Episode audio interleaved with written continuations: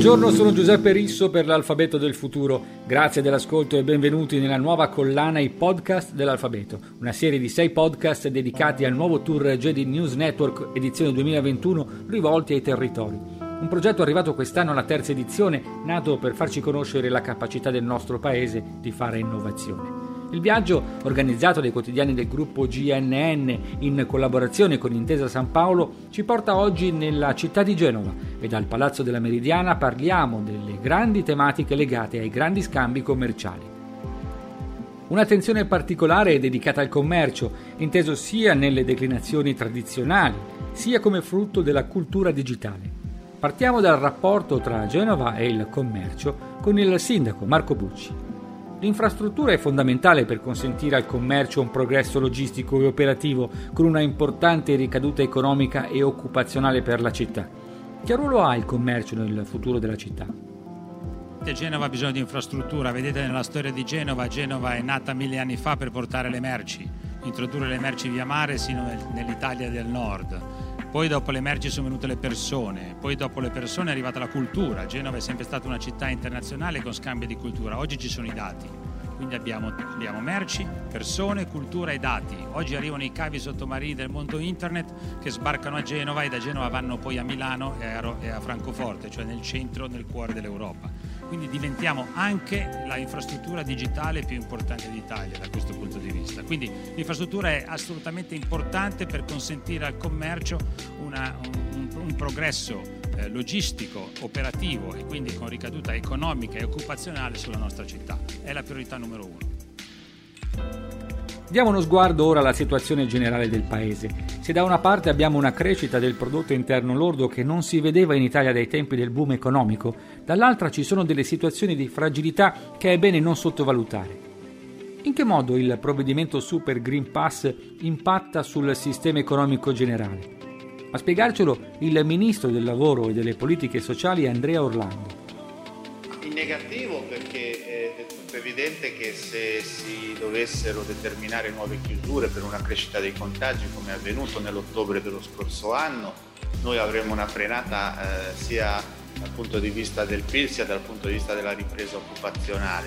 In positivo perché credo consenta di svolgere attività che hanno standard di sicurezza attualmente con standard ancora più elevati, quindi è una condizione anche per progressivamente utilizzare e ottimizzare gli spazi sociali, i mezzi di trasporto con più tranquillità e anche con migliori economie di scala, con migliori risultati dal punto di vista economico. Stiamo discutendo di come si tornerà nelle prossime settimane a utilizzare pienamente le sale dei cinema, quelle dei teatri, ma tutto questo è possibile perché c'è questo strumento che è il Green Pass, quindi è uno strumento di contrasto alla pandemia, è uno strumento per migliorare la sicurezza degli italiani, ma è implicitamente anche uno strumento di politica economica. Io ho sempre detto dall'inizio di questa pandemia che la politica sanitaria, la politica di contrasto al virus è anche politica economica, perché abbiamo visto che l'andamento del PIL dei paesi è molto collegato alla capacità che hanno avuto questi paesi di fronteggiare e di reagire all'aggressione della pandemia.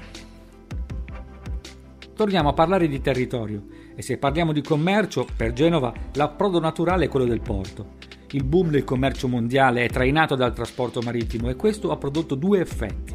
Il primo è decisamente positivo per gli armatori, tanto che i big chiuderanno il 2021 decisamente in positivo. L'altro effetto è leggermente più negativo ed è dato dal fatto che sulle portacontainer non c'è abbastanza spazio per trasportare tutta la merce richiesta.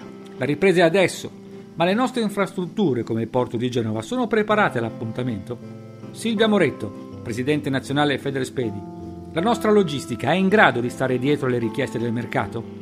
La nostra logistica soffre già da tanti anni di una mancanza di visione nel supporto alla manifattura. Io credo che la pandemia abbia messo al centro e fatto capire a tutti quanto è importante la logistica, perché lo sappiamo, tutto quello che ci circonda è probabilmente transitato per un magazzino e in tantissimi casi è arrivato tramite una nave o in alternativa un mezzo, un treno, un camion, un aereo. Quindi la logistica ci ha fatto continuare anche durante la pandemia, ci ha fatto arrivare gli approvvigionamenti di dispositivi di protezione preziosissimi, di medicinali e di generi alimentari. Quindi penso che tutti oggi, non solo noi addetti ai lavori, ci rendiamo conto di quanto sia importante la logistica e di quanto sia importante essere competitivi logisticamente per un paese inserito nel commercio internazionale come l'Italia, che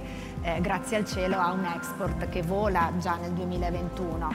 Il nostro paese è pronto? Beh, non era pronto a sfidare, diciamo, i giganti della logistica come i paesi del nord, nemmeno prima. Sappiamo che nel ranking del Logistic Performance Index della Banca Mondiale noi siamo solo 19esimi e ci confrontiamo per esempio con una Germania che è al primo posto, altro grande paese manifatturiero ma anche grande paese che ha investito nella logistica. Dopodiché io credo che noi italiani sappiamo sempre trovare delle soluzioni anche quando le risorse non ce lo consentono, quindi io penso che ce la faremo. Paolo Emilio Signorini, presidente dell'Autorità di Sistema Portuale del Mar Ligure Occidentale. Invece dal punto di vista delle opere più materiali, come per esempio il PNRR, il Piano Straordinario delle Opere, il Decreto Legge, la diga, il porto di Genova sarà pronto nel 2026? Direi che Genova come sistema ha dimostrato negli ultimi 3 anni di essere credibile. Credo che abbiamo fatto bene a estendere l'esperienza commissariale del ponte al programma del porto, con una cooperazione tra porto e città che da quel punto di vista credo che non abbia precedenti, forse anche in altre esperienze territoriali italiane, beneficiando anche dei fondi che sono arrivati.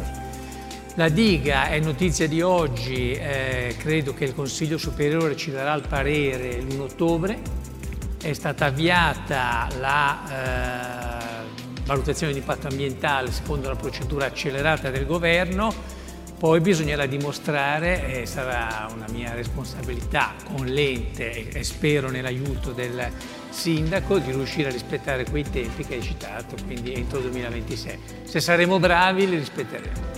Ora usciamo dal porto per capire un'altra dimensione della sfida delle imprese in questa fase. Cerchiamo di capire come le imprese del nord riescono a cavalcare la ripresa e a trasformarsi in un momento di grandi cambiamenti. Luigi Attanasio, presidente e Camera di Commercio di Genova, chi è riuscito dal punto di vista delle imprese a cogliere meglio l'onda della ripresa? Parlo della nostra città e della nostra regione in primis. Mi sembra che la manifattura in questa immediata fase post-Covid sia di gran lunga l'attività economica che ha ripreso nella maniera più sostanziale.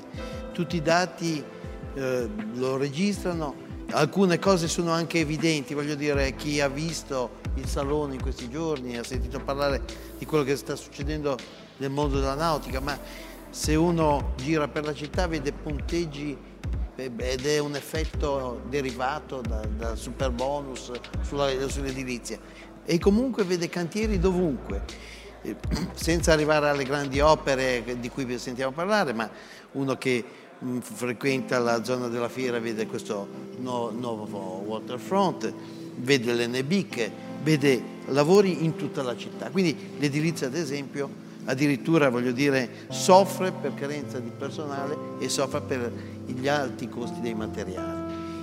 In più, come Camera di Commercio dobbiamo registrare che l'anno scorso, nonostante tutti i dati e nonostante la pandemia, tra le nuove società registrate e le cessazioni il saldo è ancora molto relativamente positivo e comunque più positivo di quanto fosse prima del 2000. Nonostante 2 anni terribili. Nonostante 2 anni. Ma poi più in generale si percepisce, si sente una grande volontà di fare. Andrea Perusin, direttore regionale Piemonte Sud e Liguria Intesa San Paolo. Mentre il mondo cambiava, sono cambiati anche i criteri con cui una banca dà credito a un'impresa che abbia un buon progetto? Grazie per la domanda, è un tema che nell'ultimo anno effettivamente ha avuto ha alimentato diverse riflessioni, no? Se proviamo a dare una rappresentazione temporale di quello che è accaduto e soprattutto in termini qualitativi di quella che è stata la crisi che abbiamo vissuto e in qualche maniera stiamo vivendo ancora nell'uscita, è stata una crisi economica estremamente asimmetrica se la guardiamo rispetto ai settori, no? Nello stesso settore ci sono stati andamenti molto differenti pur in presenza di condizioni pressoché identiche. Prendiamo il commercio, lo trattiamo in questo bell'incontro, vediamo i beni, come dire, essenziali che nel corso del 2020 hanno addirittura avuto una crescita nella distribuzione, i beni non essenziali che effettivamente hanno avuto, per il tema del lockdown e per il cambiamento delle abitudini di acquisto, hanno avuto un periodo effettivamente molto difficile, no? Credo che però è asimmetrica la crisi, ma è estremamente univoca la modalità di uscita dalla crisi. Credo che a ogni livello imprenditoriale, l'abbiamo sentito stasera, ci sono delle parole che, come diceva in apertura, ricorrono spesso, no? C'è ripresa, c'è resilienza, c'è svolta, cita oggi il Salone Nautico della Svolta, c'è l'innovazione come tema che ricorre e la digitalizzazione. È chiaro che sono tutte tematiche che in criteri valutativi la banca deve valutare per vedere come l'azienda si può posizionare sul mercato in un'ottica prospettica. Non dimentichiamo che siamo in un mondo che sta andando verso una transizione in generale, no? Una transizione a cui possiamo accostarci varie tematiche, forse la più pregnante è la transizione verso la sostenibilità del business, no? Quindi verso regole di tutela dell'ambiente, di impatto sociale positivo, di buon governo dell'azienda. E quello che stiamo facendo è cercando di impostare delle valutazioni su variabili qualitative che possano effettivamente prendere in considerazione tutti gli elementi che possono incidere positivamente sullo sviluppo del business. Queste valutazioni hanno poi una conseguenza in numeri, evidentemente. Quello che abbiamo fatto con Intesa San Paolo, che era un processo già iniziato nel 2017 con l'autorizzazione del regolatore, era avere a disposizione dei rating qualitativi, quindi in valutazione di progetti. E sulla base poi della bontà delle aziende si stanziano quelli che possono essere le risorse a disposizione delle nostre imprese.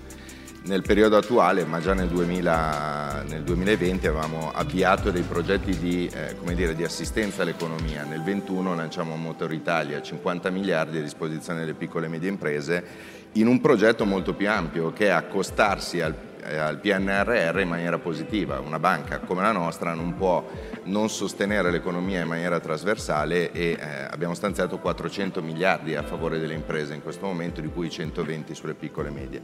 È chiaro che l'allocazione di queste risorse deve andare su variabili qualitative. Lo stiamo facendo con massimo impegno, è un percorso di accompagnamento alle imprese. Cambiano le imprese, cambia la banca, cambia il rapporto e credo che ci sia un clima di estrema fiducia verso il cogliere una ripresa. In questo anno e mezzo in cui la pandemia ha costretto a traslocare le nostre vite in una dimensione digitale e da tempo aleggia la forma del 5G come risposta a questa trasformazione, chiediamo ad Aldo Bisio, amministratore delegato Vodafone Italia, perché è così importante il successivo livello rispetto al 4G ormai diffuso di velocità di trasmissione dei dati per noi e per il nostro quotidiano. Cosa ci darà per migliorare le nostre vite? Intanto bisogna sfatare un mito, il 5G è una necessità se non altro per un tema di capacità. Voi tenete conto che da quando io sono in Vodafone, quindi da 8 anni, i dati sono cresciuti mediamente al 50% all'anno, il che vuol dire che con un tasso composto il nostro traffico è cresciuto di 25 volte. Quindi è come se voi aveste un'autostrada in 2 corsie, la dovete fare da 50 corsie. Andando avanti ancora non è che si vede una fine a questa crescita dei dati, le nuove tecnologie evidentemente presseranno ancora di più. Quindi il 4G non ce la fa semplicemente a trasportare il volume del traffico che ci inonderà nei prossimi anni. Questo è il primo motivo per cui abbiamo necessità di fare il 5G. L'altro è che è una tecnologia effettivamente molto più performante. Dal punto di vista sanitario ed economico, cosa rappresenta il decreto Super Green Pass? Lo chiediamo a Giovanni Toti, presidente di Regione Liguria. Le persone di buon senso hanno capito che il vaccino è qualcosa che sta cambiando la storia di questa pandemia. Io lo dico avendo anche la delega alla sanità in questo territorio. nei nostri ospedali ci sono praticamente solo non vaccinati, nelle sale di rianimazione ahimè ci sono ancora poche persone, quelle poche sono persone non vaccinate. Se il Covid non circola più come prima, lo dobbiamo semplicemente al vaccino, estenderlo il più possibile. Io credo che sia un modo un pochino più morbido per incentivare le persone a farlo. L'ha detto bene Mattarella, non c'è un obbligo giuridico ma c'è un obbligo morale a vaccinarsi, è un obbligo che abbiamo nei confronti dei nostri figli che per 2 anni quasi non sono andati a scuola, di chi ha dovuto chiudere l'attività, a chi ora vede un futuro che chi non si vaccina in qualche modo li nega. Io non avrei avuto difficoltà anche ad andare ad un obbligo vaccinale. Grazie agli ospiti che hanno partecipato, vi ringrazio per l'ascolto e vi do appuntamento a Udine per parlare di evoluzione digitale. A presto.